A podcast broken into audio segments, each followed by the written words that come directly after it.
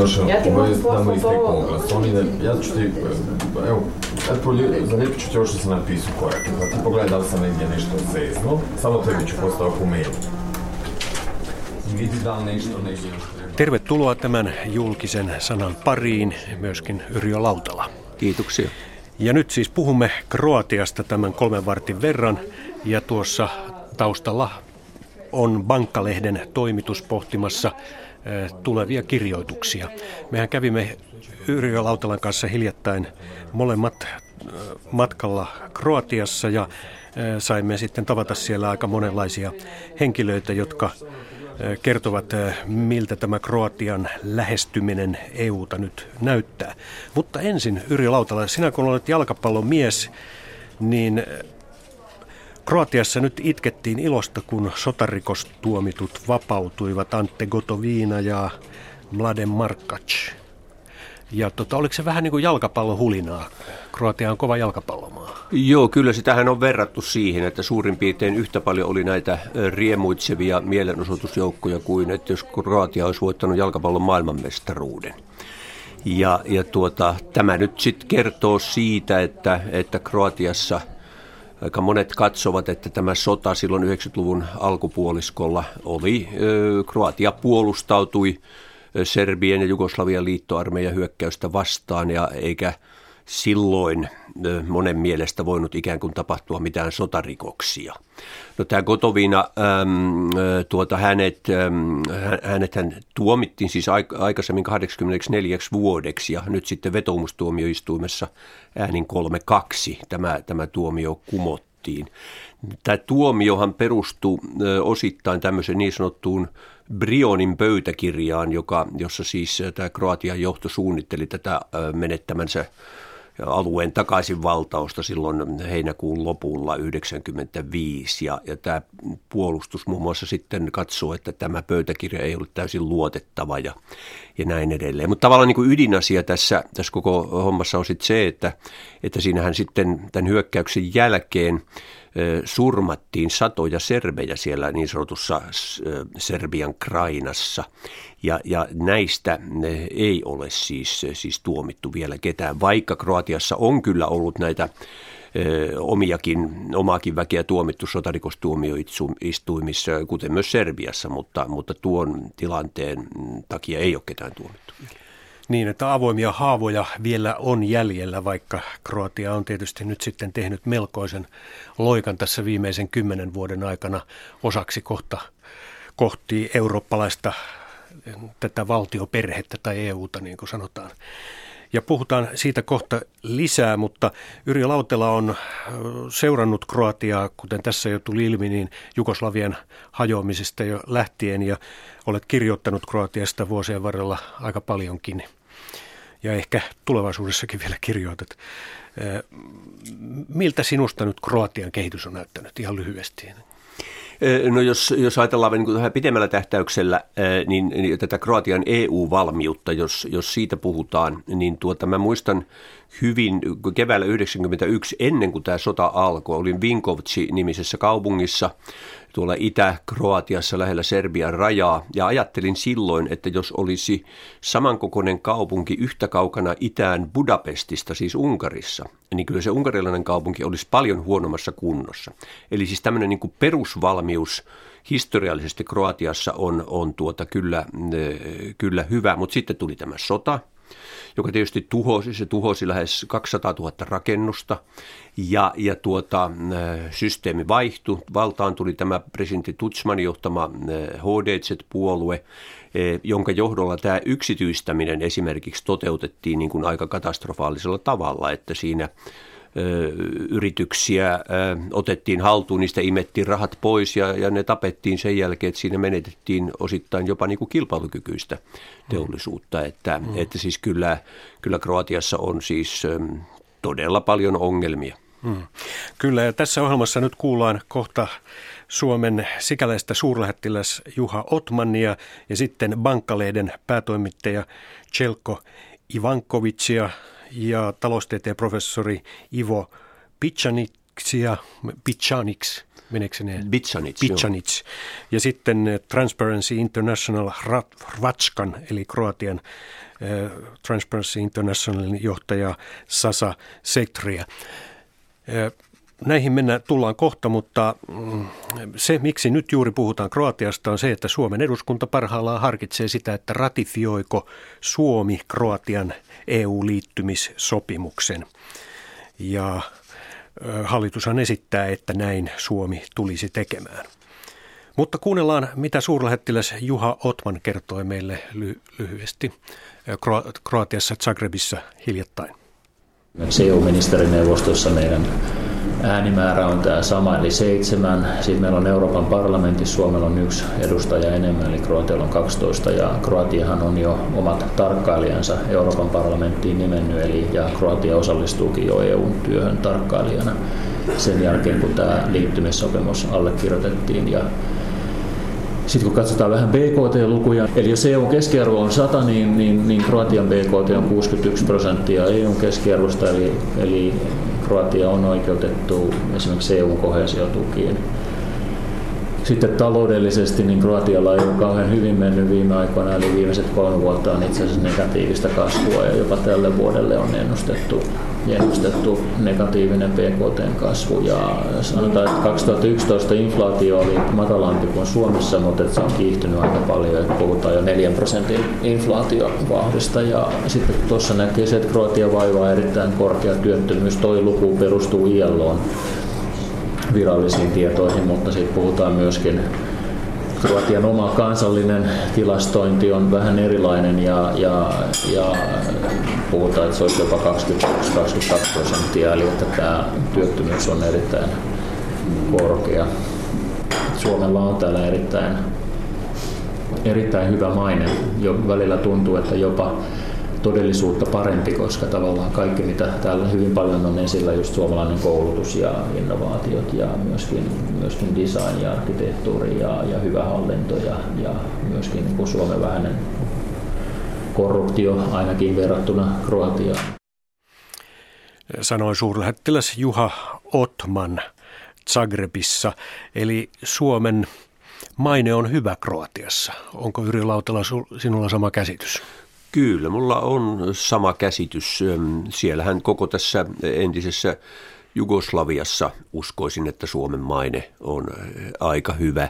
Siellähän etsittiin siis silloin tässä ennen tätä sotaa tässä kriisivaiheessa vähän niin kuin mallia Suomessa, Suomesta muun muassa siis, että voitaisiinko järjestää jonkun alueen itsenäisyys tai autonomia samalla tavalla kuin Ahvenanmaalla. Ahvenanmaalla on järjestetty Suomessa, mutta siihen ei nyt sitten kuitenkaan – päästy, niin ei pystytty tekemään, vaan, vaan se kriisi paheni ja sota syttyi. Näin, siitäkin on kyllä kohta 20 vuotta siitä sodasta, mutta aika hitaasti nuo haavat paranevat.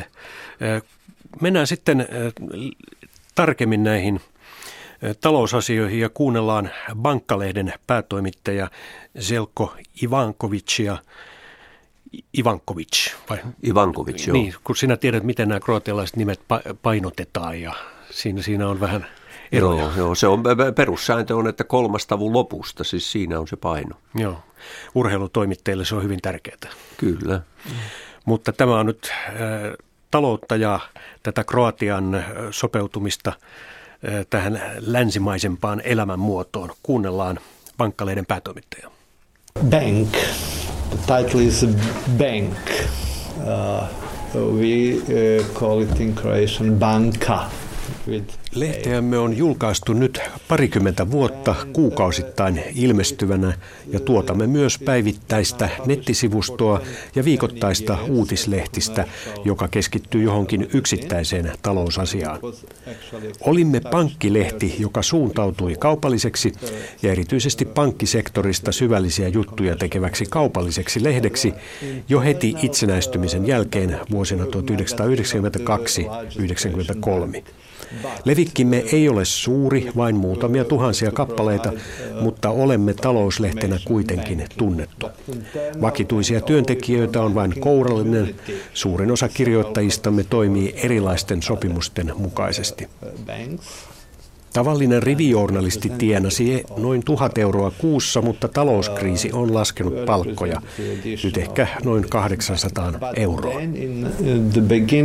Harmaa talous on virallisten selvitysten mukaan Kroatiassa noin kymmenisen prosenttia, mutta oman käsitykseni mukaan se on tuplasti suurempi. Ja on arvioita, että jopa lähes kolmas osa olisi harmaata taloutta. Viimeisin virallinen tutkimus tehtiin 2000-luvun alussa ja se perustui käteisen rahan määrään.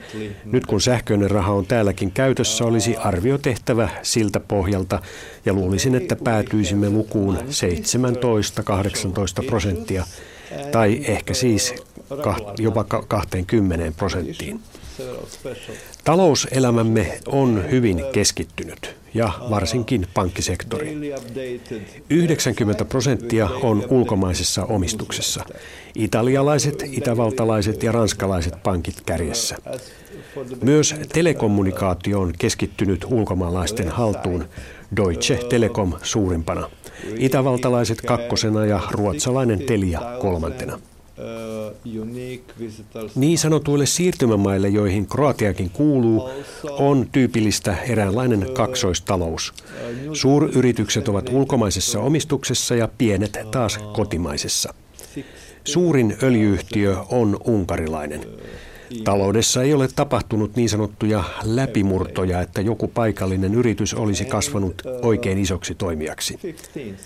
Suuret ulkomaiset firmat maksavat parempia palkkoja ja pelkästään kotimarkkinoilla toimivat kotimaiset yritykset pieniä palkkoja. Tämä aiheuttaa ristiriitoja. Kroatian talous ei ole dynaaminen, vaan samat toimijat, jotka olivat vahvoja 20 vuotta sitten, ovat sitä nytkin. Elämme eräänlaisen jäätyneen rakenteen aikaa. Kilpailu varsinkin pankkialalla on kovaa. Mediateollisuus on myös hyvin keskittynyt lähinnä saksalaisten ja itävaltalaisten käsiin. Englanninkielisiä lehtiä ei ilmesty, joten olemme vielä aika provinsiaalisia. Kroatian yleisradioyhtiössä on kolme 4 tuhatta henkeä töissä ja sen toiminta on tehottomuuden ja rahapulankin vuoksi pakko supistaa. Yksityinen saksalainen RTL on hyvin vahva toimija Kroatiassa. Se, mitä talouselämässämme tapahtuu, vaikuttaa todella merkittävästi suhtautumiseemme ulkomaalaisiin, eli olemme vähän varauksellisia. Kroatian suurin ongelma korruption lisäksi tai sen vuoksi on julkisen sektorin alhainen tuottavuustaso.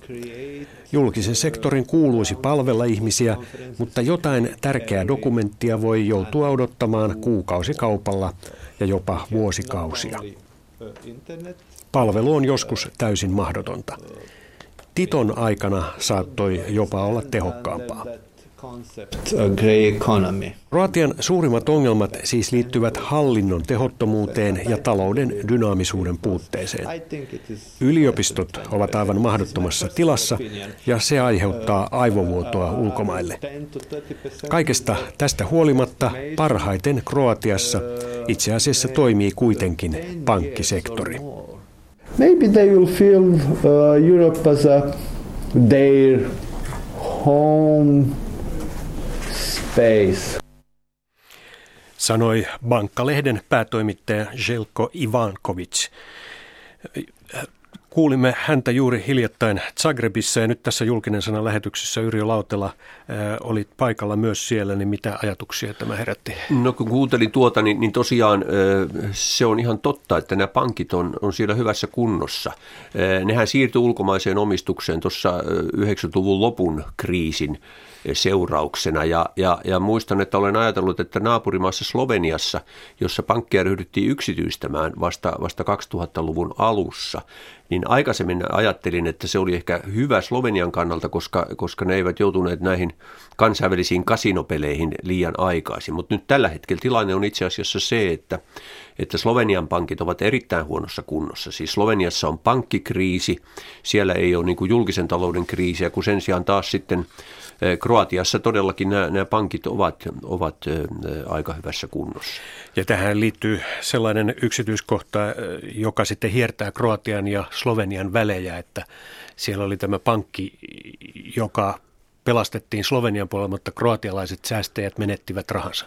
Aivan, aivan, joo. Siis tästä, tästä nyt sitten kiistellään ja tämä on semmoinen asia, joka noin periaatteessa saattaa jopa vaarantaa siis tätä Kroatian liittymistä EU-hun, koska Slovenia saattaa EU-jäsenenä estää sen ja, ja tuota, Slovenia vaatii, että tämä asia pitäisi ratkaista niin kuin tämän Jugoslavian valtioseuraannon kokonaisjärjestelyn yhteydessä, kun sen sijaan, sen sijaan Kroatia katsoo, että se on siis kahdenvälinen asia. Ja kyllä Sloveniassakin monet ovat sitä mieltä, että Slovenia on tässä asiassa väärässä, että olisi pitänyt silloin heti niin kuin myöntää, että nämä rahat maksetaan näille kroatialaisille säästäjille, mutta pitkän, pitkässä aikataulussa siis, että koska silloin oli tietysti sota ja kriisi ja kaikkea tällaista, niin ei tämmöistä summaa, joka käsittääkseni on 170 miljoonaa euroa, mm. voinut niin kuin heti maksaa. Mm. Eh, mutta, mutta tuota, se nyt sitten näkee, että mitä, mitä tässä Kyllähän tapahtuu. siellä oli arvioita, että tästä pystytään jollakin tasolla sitten sopimaan tai se siirretään syrjään, ettei Slovenia voisi tämän perusteella torpata sitten. Joo, kyllä tietysti. Jos kaikki, jos kaikki muut EU-jäsenmaat nyt Aivan, Slovenia joutuu tietysti Brysselistäkin kovan painostuksen kohteeksi. Kyllä, tässä. kyllä, mutta se jää nähtäväksi. Mutta vaikea paikka se on joka tapauksessa. Kuunnellaan lisää tätä talousjuttua, koska talous tilanne on se, mikä on maailmassa ja Euroopassa erityisesti. Ja nyt Kroatiassakin talous on todella ollut vaikeuksissa, mutta niin on monissa muissakin maissa. Tapasimme taloustieteen professori Ivo Picanicin. Hän on Zagrebin yliopistosta ja hän oli kovin suorapuheinen mies. Oh, my mother's English, but I do yeah, have a okay. I do have an economics degree from Oxford. Yes. Yeah, okay. I've been I've been to America. I teach in Zurich yeah, as well. Yeah, okay. I taught in Budapest for yeah. 15 years. I mean, I've been traveling around, but basically yeah. I'm Zaga. I'm a local boy. Äitini on englantilainen ja olen suorittanut tutkintoni Oxfordissa. Muutoin olen paikallinen poika. Olen sotaveteraani, eli osallistuin Jugoslavian hajoamissotaan 1990-luvun alussa. Sen jälkeen olen opettanut 15 vuotta myös Unkarissa, Budapestissa ja myös Yhdysvalloissa. Nyt minulla on Zagrebin yliopiston lisäksi virka myös Zyrihissä, Sveitsissä. Olen siis siinä asemassa, että voin puhua mitä haluan. Ei tarvitse miettiä, onko sanomisistani jotain haittaa tai hyötyä. Useimmat kroatialaiset joutuvat kuitenkin näitä asioita miettimään. Vaimoni on juristi ja hän suhtautuu kriittisesti Kroatian EU-jäsenyyteen. Itse taas olen sen puolesta. Mitä sitten tulee Kroatian yliopistoihin, niin niissä vallitsee korruptio ja nepotismi. Jugoslavian ja kommunismin aikaan haluttiin, että jokainen tiedekunta on tavallaan riippumaton, ettei syntynyt yhteistä oppositiota ja kun tämä systeemi romahti, niin tiedekuntien liikariippumattomuus kääntyi tavallaan niitä itseään vastaan. Ne ryhtyivät harjoittamaan korruptiota saadakseen resursseja, opiskelemaan pääsi rahalla, tutkintoja voitiin ostaa ja virkoihin, opettajavirkoihin valittiin voitelurahaa maksaneita tai sukulaisia. Yliopistoista tuli jopa rahanpesun välikappaleita. Kaikki laitokset eivät toki ole huonoja. Esimerkiksi oma taloustieteen laskenta erikoistunut yksikkömme ja monet matemaattiset ja biologiset yksiköt toimivat hyvin. Kroatiassa ei kunnolla keskustella tärkeistä yhteiskunnallisista teemoista. Kiihkeitä väittelyitä syntyy vain jostain sillan rakentamisesta tai kiistellään siitä, mikä nykyisestä neljästä vapaapäivästä valitaan oikeaksi kansalliseksi vapaa- ja liputuspäiväksi. Kroatia elää nyt pysähtyneessä tilassa ja pankit eivät tiedä mihin rahansa sijoittaisivat. Investointeja ei synny, koska ilmapiiri on pelokas. Tilanne voi olla vuoden päästä vielä huonompikin, tai sitten ei. Nyt ollaan kuitenkin limbo-tilanteessa. Kaikki odottavat jotakin tapahtuvaksi. Ennen yritettiin saada aikaan valtiovetoista kasvua ja se johti pahaan epäonnistumiseen, tuhoon. Ja sitä yritetään taas. Tulos on sama. Meillä on nyt varapääministerinä poliitikko, joka tuli tunnetuksi moottoriteiden rakentamisesta. Niillä on ruuhkaa neljä kertaa vuodessa. Silloin, kun itävaltalaiset menevät rannikolle ja tulevat takaisin, ja silloin, kun saksalaiset menevät rannikolle ja tulevat takaisin. Muutoin nämä moottoritiet ovat enimmäkseen tyhjinä, ja niistä on tullut taakka Kroatialle. Vanhoja teitä ei kunnostettu, vaan velkavetoisesti rakennettiin nämä uudet tiet ja nyt velat täytyy maksaa takaisin. Moottoritiet on sopimuksen mukaan pidettävä puhtaana lumesta ja jäästä myös vuoristoalueella ja se maksaa. Korruptiota on tietoissa runsaasti. Sehän tiedetään monista muistakin maista, esimerkiksi Espanjasta. Kroatialla on toki monia vahvuuksiakin, kuten upeat rannikot, jotka keräävät turisteja – Maatalous on paikoin hyvällä tolalla ja tuottaa erikoisuuksia, kuten Istriassa Euroopan pohjoisinta oliviöljyä. Kaikki, myös Kroatia, haluaisi toimia siltana Balkanin ja Euroopan välillä, mutta kukaan ei toistaiseksi ole tässä onnistunut. Olen itse siis sotaveteraani vuodelta 1991 ja niin on puoli miljoonaa muutakin kroatialaista. Eihän ole mukavaa, kun ihmiset kulkevat ympäriinsä aseet käsissään. No, mitä teet? Annat heille eläkkeen ja he luopuvat aseistaan. Siitä tulee sosiaalinen taakka, kun on valtava määrä ihmisiä, joille ei ole ollut varaa antaa kunnon koulutusta muuta kuin mitä he saivat likaisesta sodasta. Paikallisia Srebrenicoja oli paljon. Monilla on ollut ongelmia päästä kiinni tavalliseen sosiaaliseen elämään.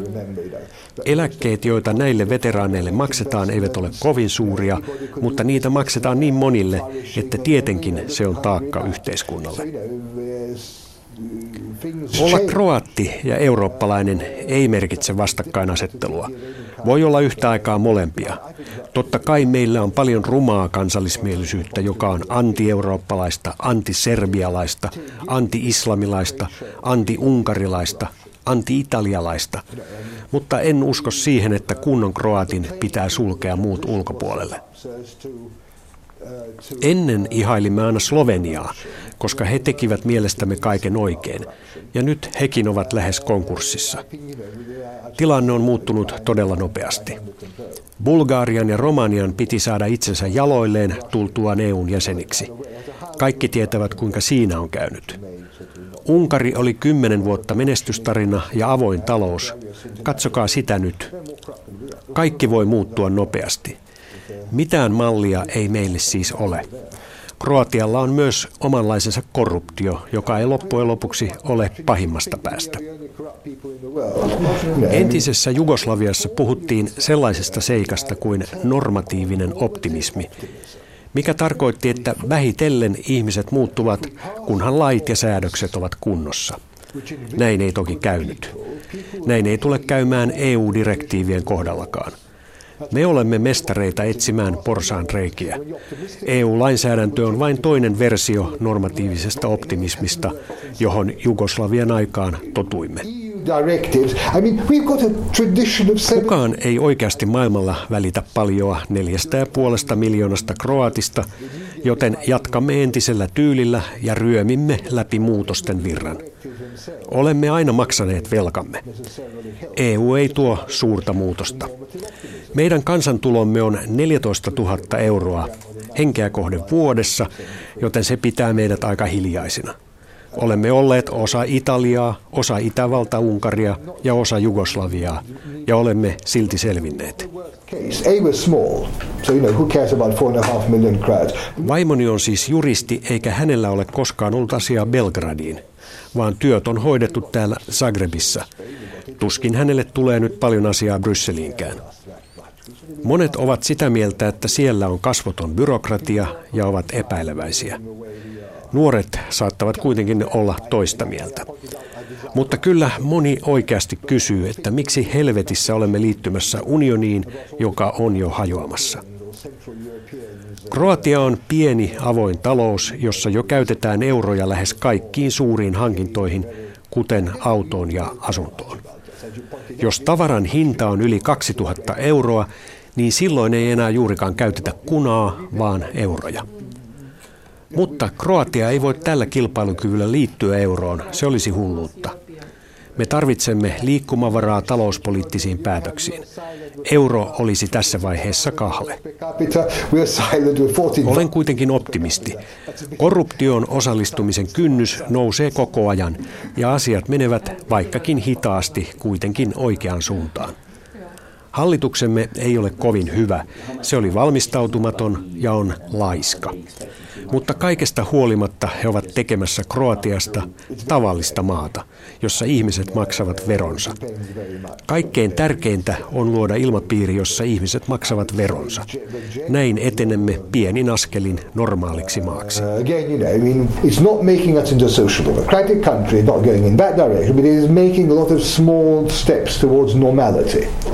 you know, I mean, it's not making us into a social democratic country, not going in that direction, but it is making a lot of small steps towards normality. I'll put it this way. Not glamorous steps, not big ideas, but you know, that's, that's, that's an important thing kertoi taloustieteen professori Ivo Picanic meille Zagrebissa. Ja nyt jatkamme julkisen sanan lähetystä täältä Pasilan studiosta toimittaja Yrjö Lautelan kanssa.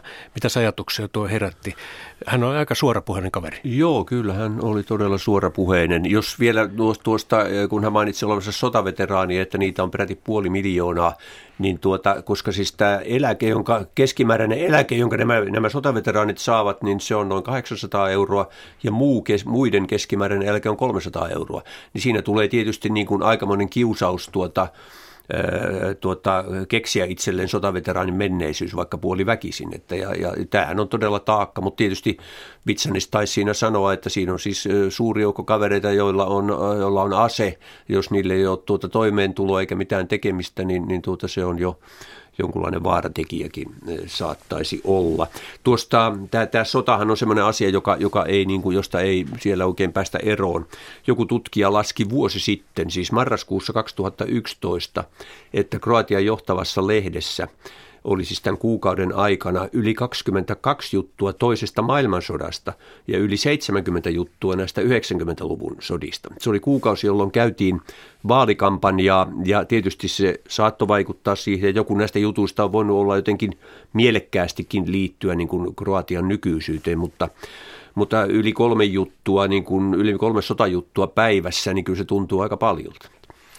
Niin, eli, ja siihen ei täytä ilmeisesti tulevan loppua, kun sitten, kun alussa mainittiin, niin Antte Kotoviina muun muassa nyt sitten vapautettiin, niin kyllähän tätäkin puidaan. Puidaan varmasti jatkossa edelleen, joo. Joo, ja, ja sitten naapurit pitävät huolen, varsinkin Serbia, että, Ky- että kyllä, tota, asia kyllä. pysyy kuumana.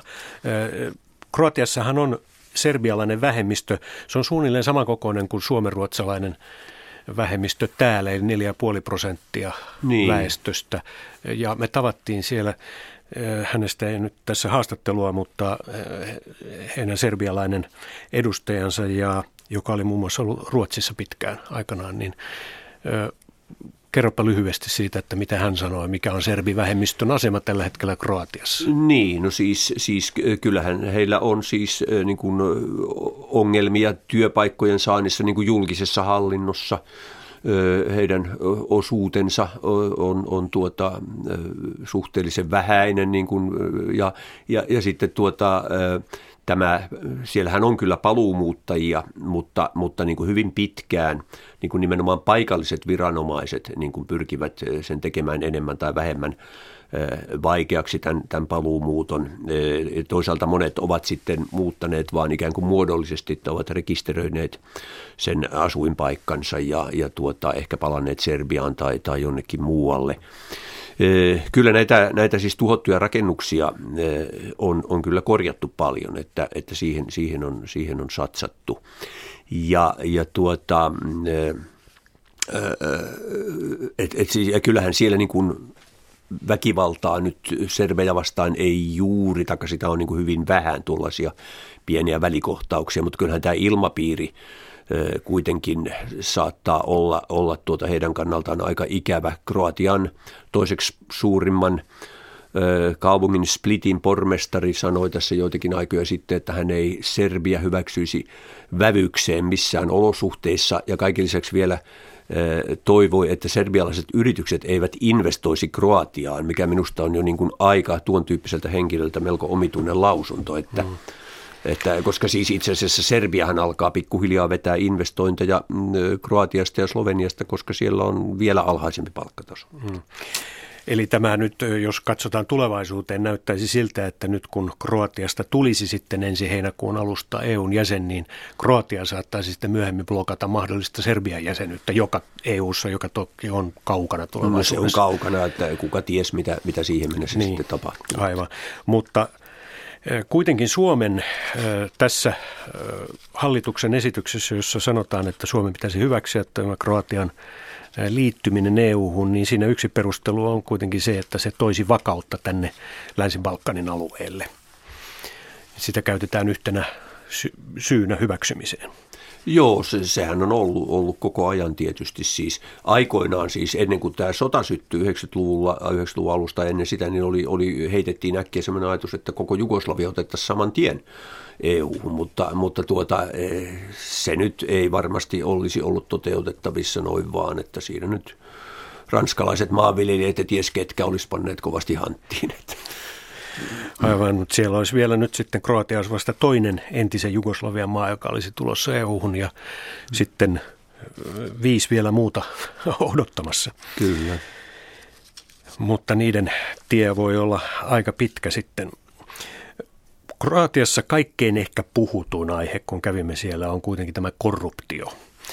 Ja tässä aikaisemmin tuli, suurlähettiläs Otman sanoi, että ja, ja muutkin, että Kroatian korruptio on, on nostettu esille, mutta että se ei sitten välttämättä kuitenkaan ole pahin mahdollinen, että on paljon pahempiakin maita, mutta joka tapauksessa Transparency International järjestö Kroatiassa niin, ja sen johtaja Sasa Sektor on sitä mieltä, että korruptioon pitää puuttua ja voimallisesti ja niin he ovat tehneetkin jo kymmenen vuoden ajan. TA Croatia is a, a fully accredited chapter of Transparency International. It was founded in Croatia in 2000, so we've been uh, well, active here since for the past 12 years. Uh, and as a national chapter of Transparency International, we have been... Internationalin täysivaltainen jäsen ja me liityimme järjestöön 12 vuotta sitten vuonna 2000. Keskeisin kysymys meille on taistella korruptiota vastaan ja vahdimme erityisesti tiedon vapaata kulkua. Vapaa tiedonvälitys oli aluksi tärkein seikka, johon kiinnitimme alkuaikoina huomiota, ja ensimmäinen tiedon vapaan kulun mahdollistava lainsäädäntö hyväksyttiin Kroatiassa vuonna 2003.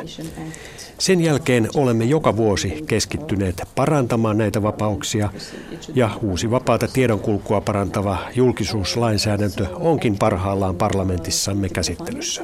So uh, we currently have a large research on the transparency of uh, Vaalirahoitus on ollut myös erityistarkkailussamme ja siinä olemme tehneet alueellista yhteistyötä Balkanin alueella Serbiassa, Kosovossa, Makedoniassa ja Albaniassa.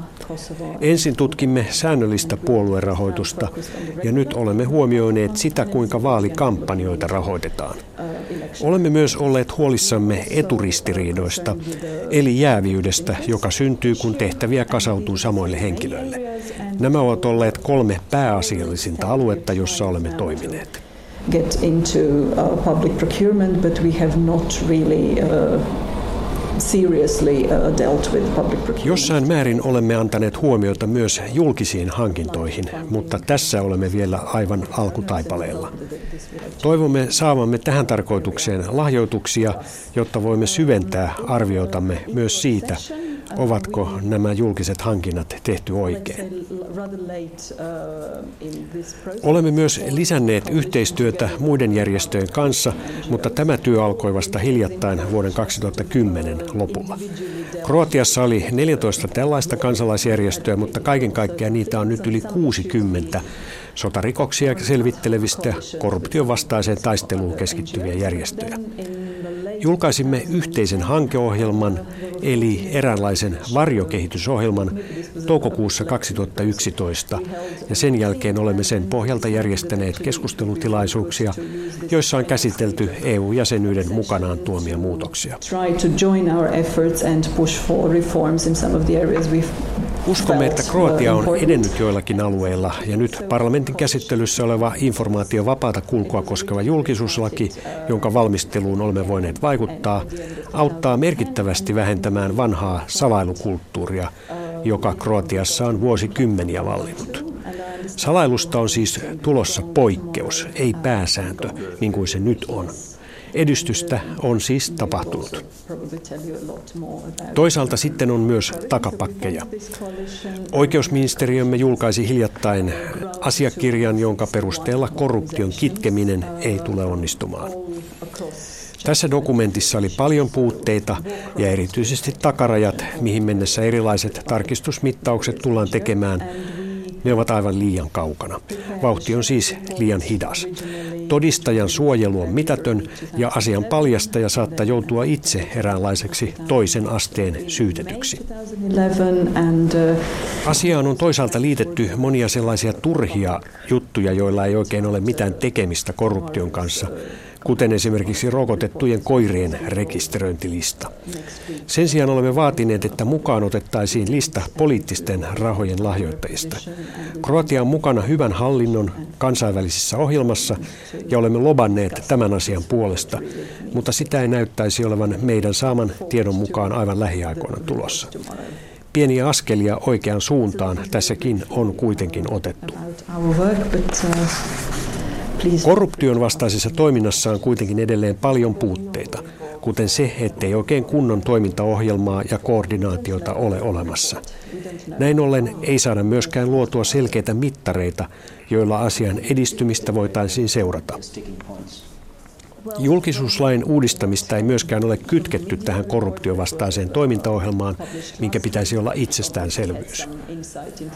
Maamme pitäisi saada eräänlainen informaatiokomissaari tai tietosuojavaltuutettu, joka valvoo, että tarvittavat tiedot ovat saatavilla ja oikeita. Kansainvälisessä vertailussa on todettu maamme korruptioongelma ja erityisesti näin on oikeuslaitoksessa. Joinakin aikoina myös poliittiset puolueet on todettu korruptoituneiksi, mutta oikeuslaitos siis pysyväisemmin. Uusi selvitys näistä julkaistaan 5. joulukuuta 2012 ja sitten näemme, mikä Kroatian tilanne on juuri nyt. Viimeisin parlamenttivaalimme on todettu kuitenkin puhtaimmaksi kuin koskaan ja tämä tapahtui selvästi uusien lakien ansiosta. Avoimuus on lisääntynyt mutta aineiston luotettavuudessa ja merkittävyydessä on vielä paljon parantamisen varaa. Change the culture of secrecy, which is still somehow inherited uh, in Croatia and still prevalent, to make uh, Näin totesi Sasa Sector Transparency International Fratskan johtaja ja nyt jatkamme tämän julkisen sanan loppuun Yrjö Lautalan kanssa täältä studiosta Pasilasta. Miltä tuo kuulosti? Niin, siis tietysti viesti on se, että, että nämä, nämä korruptio-ongelmat Kroatiassa ovat suuret ja, ja tuota, toisaalta niiden sitä pyritään nyt, nyt tosissaan kitkemään, mutta se kestää hyvin kauan. Yksi uutinen tietysti, joka kertoo tästä korruptiosta, tämän entisen pääministerin Ivo Sanaderin saama kymmenen vuoden tuomio tässä, äh, tässä tänä syksynä. Äh, se liittyy muun muassa tähän, joka jo mainittiin, tämä unkarilainen öljyyhtiö, joka, joka sitten vallotti markkinat äh, Kroatiassa ja sen sijoittuminen Kroatiaan ilmeisesti Sanader auttoi sitä ja sitten oli Itävallassa tämmöinen suuri pankkiskandaali jonka, jonka vaikutus ulottuu sitten niin kuin suureen osaan entistä Jugoslaviaa ilmeisesti. Siinäkin, kun sitä ruvettiin selvittämään, niin siinä jahdattiin loistoautoja ja, ja huvijahteja ympäri Kroatiaa ja millä rahoilla nämä on saatu ja niin edelleen. Joku on tätä mm, Kroatian korruptiota vähän perustellut niin kuin sillä tavalla, että kun siellä on näitä, näitä vieraita herroja ollut niin paljon, Tämä professori Bitsanets mainitsi jo erää, eräitä. Siinä hän jätti mainitsematta kuitenkin Venetsian ja, ja myöskin Turkin, joka kummatkin osaa Kroatiasta aikoinaan hallitsivat. Venetsia ryösti niin tämän rannikon luonnonvaroja häikäilemättömästi ja niin poispäin. Että tavallaan niin kuin, tämä valtio on nähty niin kuin sellaisena, ja tietysti myöskin sitten kommunistivallan aikana oli tapana sanoa, että, että tuota, jos ei varasta valtiolta, niin varastaa perheeltään. Että, että siis tämmöiseen niin kuin, niin kuin normaaliksi maaksi pääseminen tässä suhteessa kestää kauan. Vitsanitskin taisi sanoa, että itse asiassa kaikkein tärkeintä olisi tämä ruohonjuuritason korruption purkaminen ja, ja selvittäminen, että se ei olisi niin kuin maan tapa. Mm. Mutta kuitenkin hän oli sitä mieltä, että Kroatia pikkuhiljaa kehittyy normaaliksi valtioksi. Joo, se, se toki vie val- pitkän ajan, mutta kuitenkin. Joo, kyllä, siellä jonkunlaista ja tämä kehitystä. EU-jäsenyys, joka nyt sitten voisi ensi heinäkuun alusta 2013 toteutua, niin se on totta kai merkittävä askel siinä. Tietenkin, tietenkin. Ja nyt kun Kroatia on siis ponnistellut jo vuodesta 2003 tähän kohti EU-jäsenyyttä, niin nythän se odottaa siis vain tätä ratifiointikierrosta ja ö, noin puolet kohta EUn jäsenvaltioista on se ratifioinut, mutta Suomi ratifioi ehkä tämän vuoden loppuun mennessä. Joo, joo. Ja sitten on tämä Slovenian ratifiointi on sitten se, jota kenties joudutaan odottamaan Niin ja Saksa on aikaa. kiinnostava myöskin ja se menee varmasti pitkälle ensi kevääseen. Niin aivan Että Saksassa voi yksi johtava poliitikko sanoi itse asiassa, että Kroatia ei ole kypsä hmm. vielä EU-hun, mutta eikö Niin, se, se, siitä? on tämä Bulgarian ja Romanian esimerkki, joka vähän siellä pelottaa. Suomelle, kun katsotaan, että mitä tämä Kroatian jäsenyys merkitsisi, niin eh, tässä liittymissopimuksessa niin loppujen lopuksi vaikutukset ovat aika pieniä, että meille tulisi, olisiko 5 miljoonaa euroa nyt alkuvaiheessa maksettavaksi tästä suoria kuluja jäsenyydestä. Se kuulostaa aika pieneltä summalta, jos vakaus lisääntyy ja, ja, ja niin kuin todetaan, että pitkäaikainen rikollisuustorjunta onnistuu paremmin myös tuolta alueelta. Joo, kyllä. Se on aika tärkeä seikka myöskin. Kyllä tämä niin sanottu Balkanin mafia on, on kyllä sellainen, joka, joka ulottaa niin kuin lonkeroitaan ympäri Eurooppaa eri tavoilla. Että, että tuota, jos tämä EU-jäsenyys auttaa sen torjunnassa, niin, niin hyvä on. Miten muuten sitten, kun Suomessa ei Kroatiaa kovin hyvin tunneta, vaikka 35 000 suomalaista vuosittain käy turistina Kroatian rannikolla, se kuulostaa aika isolta luvulta ja se on kasvamassa tietysti aika kova vauhtia, niin kuitenkin Kroatia, varsinkin sisämaa on meillä aika outo. Joo, se on, se on aika outo. Siis Kroatiahan on, on vähän tuommoinen omituinen maa, se on vähän niin kuin hevosen kengän muotoinen ja siinä on sitten Bosnia, Bosnia siinä, siinä välissä. Että, mutta rannikko tietysti tunnetaan kyllä, kyllä Dubrovnik varmasti jo Jugoslavian aikana oli se kaupunki, jonka suomalaiset Kroatiassa tunsivat kaikkein parhaiten. Ja, ja Split tietysti. Ja, ja Split myöskin, no. mutta, mutta tuota, se rannikko on, on todella upea ja, ja tuota, siihen Kroatia tietysti panostaa. Toivottavasti vaan se ei niin kuin liian yksipuolisesti nojaudu turismiin. Niin, tässä puhuttiin siitä, että talous on jäätyneessä rakenteessa ja hallinto on tehoton ja kaikkea tällaista, että kyllä näitä haasteita riittää. Mehän näimme Zagrebissa julkisen hallinnon työntekijöiden mielenosoituksenkin. Siellä oli opettajia ja terveydenhoitajia marssimassa heikentyvien palkkojensa estämiseksi, mutta ei se taida oikein onnistua tässä tilanteessa. Se on vaikea. Ja sitten on tämä laivanrakennus, siis Kroatiahan oli aikoinaan maailman kolmanneksi suuri laivanrakentaja, ja tuota, mitenkä sen nyt sitten käy tässä EU-jäsenyyden yhteydessä, niin siinähän on vielä jotakin seikkoja selvittämättäkin. Kyllä. Niin kuin tässä julkinen sanaohjelmassa on tullut esille, niin monenlaisia seikkoja Kroatiaa pitää vielä käydä lävitse, jotta EU-jäsenyys toimisi kunnolla siellä, mutta kuitenkin ilmeisesti Yri Lautella olemme sitä mieltä, että Kroatia pitäisi kuitenkin EU-jäseneksi hyväksyä. Kyllä, henkilökohtaisesti olen sitä mieltä ilman muuta.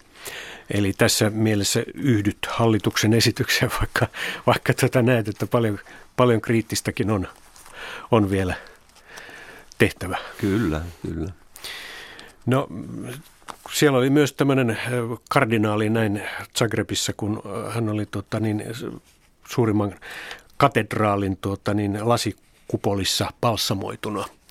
Eli Kroatiahan on katolinen maa ja siellä on tällaisia erikoisia tapoja. Hän oli kansallissankari tässä sotien aikana, Stepinac.